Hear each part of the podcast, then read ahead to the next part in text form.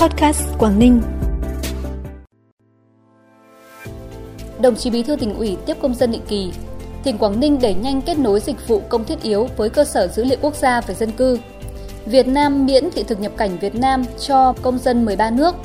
Ô nhiễm không khí có thể gây trầm cảm ở thanh thiếu niên là những thông tin đáng chú ý sẽ có trong bản tin tối nay, thứ ba ngày 15 tháng 3. Thưa quý vị và các bạn, sáng nay tại buổi tiếp công dân định kỳ, đồng chí Nguyễn Xuân Ký, Ủy viên Trung ương Đảng, Bí thư tỉnh ủy, Chủ tịch Hội đồng Nhân dân tỉnh đã cho ý kiến chỉ đạo cụ thể với từng vụ việc. Trong đó, ông Vũ Hữu Thẩm, phường Hà An, thị xã Quảng Yên đề nghị xem xét giải quyết chế độ bảo hiểm xã hội. Đây là vụ việc đã kéo dài 30 năm. Ông Tống Ngọc Toán, tổ 45 khu 5 phường Cao Thắng, thành phố Hạ Long kiến nghị liên quan đến phương án bồi thường hỗ trợ và tái định cư dự án cải tạo, mở rộng nút giao thông ngã tư Long Tòng và tuyến đường Trần Hưng Đạo bà Lê Thị Thúy, thôn Yên Dưỡng, xã Hồng Thái Đông, thị xã Đông Triều, đề nghị xem xét cấp giấy chứng nhận quyền sử dụng đất lần đầu cho một số hộ dân liên quan đến nguồn gốc do công ty trách nhiệm hữu hạn một thành viên Lâm Trường Đông Triều quản lý. Ông Nguyễn Trung Thành, tổ 4, khu Quỳnh Trung, Đại Yên, thành phố Hạ Long, khiếu nại phương án bồi thường hỗ trợ đất nuôi trồng thủy sản cho gia đình khi thu đất để hoàn trả quỹ đất cho Lữ đoàn 170. Các vụ việc đã được đồng chí Bí thư tỉnh ủy, Chủ tịch Hội đồng nhân dân tỉnh lắng nghe và cho ý kiến chỉ đạo, giải quyết, đảm bảo thấu tình đạt lý. Các công dân bày tỏ sự an tâm tin tưởng, đồng tình cao với hướng giải quyết kiến nghị của mình chủ trì cuộc họp nghe báo cáo hiện trạng hạ tầng, phần mềm, dữ liệu, mức độ cung cấp dịch vụ công đối với 25 dịch vụ công thiết yếu kết nối với cơ sở dữ liệu quốc gia về dân cư trong năm 2022 vào sáng nay, đồng chí Phạm Văn Thành, Phó Chủ tịch Ủy ban nhân dân tỉnh yêu cầu trong tháng 3 này, các cấp ngành địa phương giải quyết dứt điểm các nhiệm vụ thực hiện đề án 06 về phát triển ứng dụng dữ liệu về dân cư, định danh và xác thực điện tử phục vụ chuyển đổi số quốc gia giai đoạn 2022-2025, tầm nhìn đến năm 2030 trên địa bàn tỉnh Quảng Ninh theo kế hoạch. Trong đó cần hoàn thành việc tích hợp, kết nối dữ liệu hệ thống định danh điện tử, kết nối với Cổng Dịch vụ Công Quốc gia, tiến hành cung cấp dịch vụ định danh, tài khoản định danh để công dân sử dụng các dịch vụ tiện ích số hoàn thành việc giả soát đánh giá tổng thể thực trạng về hạ tầng, dữ liệu dịch vụ kết nối, an toàn thông tin, cơ sở dữ liệu các ngành, bảo hiểm, thuế, hồ sơ sức khỏe điện tử, giấy phép lái xe, hộ tịch điện tử, cơ sở dữ liệu về an sinh xã hội. Ngành công an và tư pháp tỉnh tập trung hoàn thiện nhiệm vụ để trong tháng 3 năm nay thực hiện 14 dịch vụ công thiết yếu kết nối với cơ sở dữ liệu quốc gia về dân cư. Cũng trong sáng nay tại trường Trung học phổ thông Đông Triều, Công đoàn ngành giáo dục Quảng Ninh tổ chức phát động điểm việc ký kết triển khai chương trình một triệu sáng kiến, nỗ lực vượt khó, sáng tạo, quyết tâm chiến thắng đại dịch COVID-19. Đội ngũ cán bộ nhà giáo, người lao động trường Trung học phổ thông Đông Triều đặt mục tiêu phấn đấu trong 2 năm 2022 và 2023, đóng góp ít nhất 50 sáng kiến theo hai giai đoạn. Nội dung sáng kiến tham gia chương trình là các giải pháp kỹ thuật, giải pháp quản lý, giải pháp tác nghiệp, giải pháp ứng dụng tiến bộ kỹ thuật, công nghệ hoặc đề tài nghiên cứu khoa học, Chương trình Một triệu sáng kiến, nỗ lực vượt khó, sáng tạo, quyết tâm chiến thắng đại dịch COVID-19 do Tổng Liên đoàn Lao động Việt Nam phát động. Công đoàn ngành giáo dục Quảng Ninh đặt ra chỉ tiêu năm học 2022-2023, đội ngũ cán bộ, nhà giáo, người lao động ngành giáo dục Quảng Ninh đóng góp ít nhất 500 sáng kiến với chương trình theo hai giai đoạn. Ngày 14 tháng 3, huyện Cô Tô phối hợp với Trường Đại học Giao thông Vận tải Hà Nội tổ chức khởi công xây dựng cột cờ chủ quyền Tổ quốc đặt tại khu vực khuôn viên tượng đài Bắc Hồ. Đây là công trình do Trường Đại học Giao thông Vận tải Hà Nội xây dựng và trao tặng huyện Cô Tô. Dự kiến công trình sẽ được hoàn thành trước ngày 25 tháng 4 với tổng kinh phí gần 650 triệu đồng. Bản tin tiếp tục với những thông tin đáng chú ý khác. Thực hiện mở cửa lại hoạt động du lịch trong điều kiện bình thường mới bắt đầu từ ngày hôm nay, 15 tháng 3, theo chỉ đạo của Chính phủ, Bộ Văn hóa Thể thao và Du lịch tỉnh Quảng Ninh sẽ tạo mọi điều kiện thông thoáng nhất về thủ tục hành chính, xuất nhập cảnh, phòng chống dịch tại các điểm đến, sân bay, bến cảng, cửa khẩu để đón khách.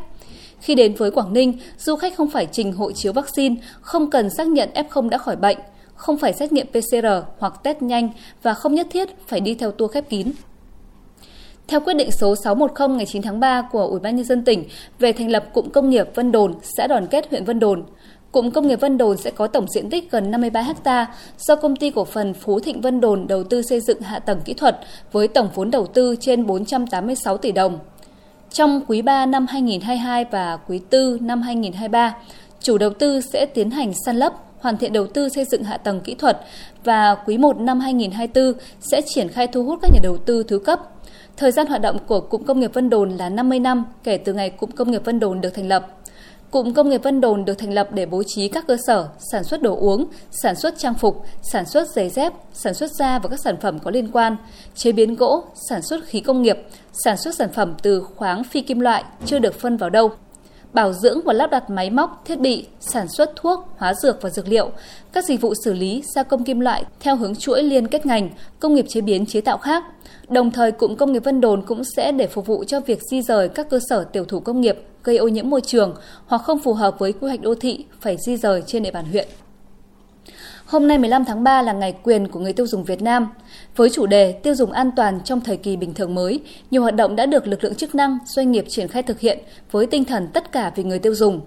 Tại các trung tâm thương mại, siêu thị trên địa bàn tỉnh, bên cạnh việc treo khẩu hiệu pano áp phích chào mừng, các doanh nghiệp còn thực hiện nhiều chương trình khuyến mại giảm giá. Cùng với đó, các đơn vị liên quan đã phối hợp chặt chẽ trong việc tăng cường công tác kiểm tra, kiểm soát thị trường và kinh doanh qua môi trường trực tuyến đa cấp để bảo vệ quyền lợi người tiêu dùng.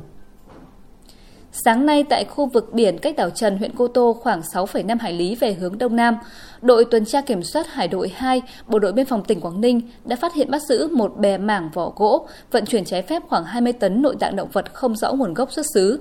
Chủ phương tiện là Phạm Văn Ba khai nhận số hàng trên được thuê vận chuyển từ một người không rõ danh tính trong lúc sử dụng bè mảng ra đường phân định Vịnh Bắc Bộ, vùng biển tiếp giáp giữa Việt Nam và Trung Quốc. Nhận số hàng trên để trở về Việt Nam thì bị bắt giữ. Hải đội 2 Bộ đội Biên phòng tỉnh Quảng Ninh đang phối hợp với cơ quan chức năng hoàn chỉnh hồ sơ xử lý vụ việc theo quy định của pháp luật. Chuyển sang những thông tin trong nước và quốc tế đáng chú ý. Hôm nay 15 tháng 3, Chính phủ đã ban hành nghị quyết số 32 về việc miễn thị thực cho công dân 13 nước là Cộng hòa Liên bang Đức, Cộng hòa Pháp, Cộng hòa Italia, Vương quốc Tây Ban Nha, Liên hiệp Vương quốc Anh và Bắc Ireland, Liên bang Nga, Nhật Bản, Đại Hàn Dân Quốc, Vương quốc Đan Mạch, Vương quốc Thụy Điển, Vương quốc Na Uy, Cộng hòa Phần Lan và Cộng hòa Belarus khi nhập cảnh Việt Nam với thời hạn tạm trú 15 ngày kể từ ngày nhập cảnh, không phân biệt loại hộ chiếu, mục đích nhập cảnh, trên cơ sở đáp ứng đủ các điều kiện theo quy định của pháp luật Việt Nam. Chính sách này có hiệu lực trong thời hạn 3 năm kể từ hôm nay đến hết ngày 14 tháng 3 năm 2025 và sẽ được xem xét gia hạn theo quy định của pháp luật Việt Nam.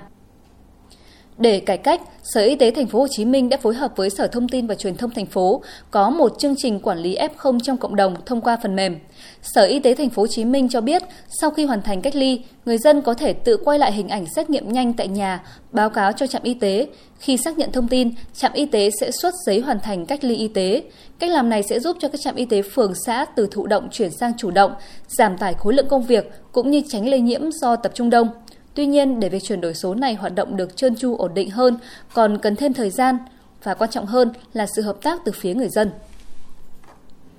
Nhà chức trách Australia ngày hôm nay cho biết sẽ dỡ bỏ lệnh cấm các du thuyền tới nước này từ tháng 4 tới. Với quyết định này, xứ sở chuột túi đã chấm dứt những lệnh cấm cuối cùng liên quan đến hạn chế COVID-19 sau 2 năm đối phó với dịch bệnh. Đây cũng được xem là cách để Australia thúc đẩy ngành công nghiệp du lịch vốn bị tác động nặng nề do các lệnh hạn chế COVID-19. Australia cấm du thuyền tới nước này từ tháng 3 năm 2020 sau khi các du thuyền được xác định là nguồn gây ra 20% số ca lây nhiễm ở nước này.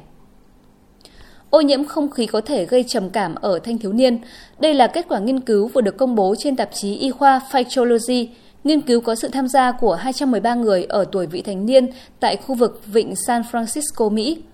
Các tác giả nhận thấy rằng những thanh thiếu niên sống ở những khu vực có nồng độ ozone tương đối cao hơn cho thấy các triệu chứng trầm cảm gia tăng đáng kể theo thời gian.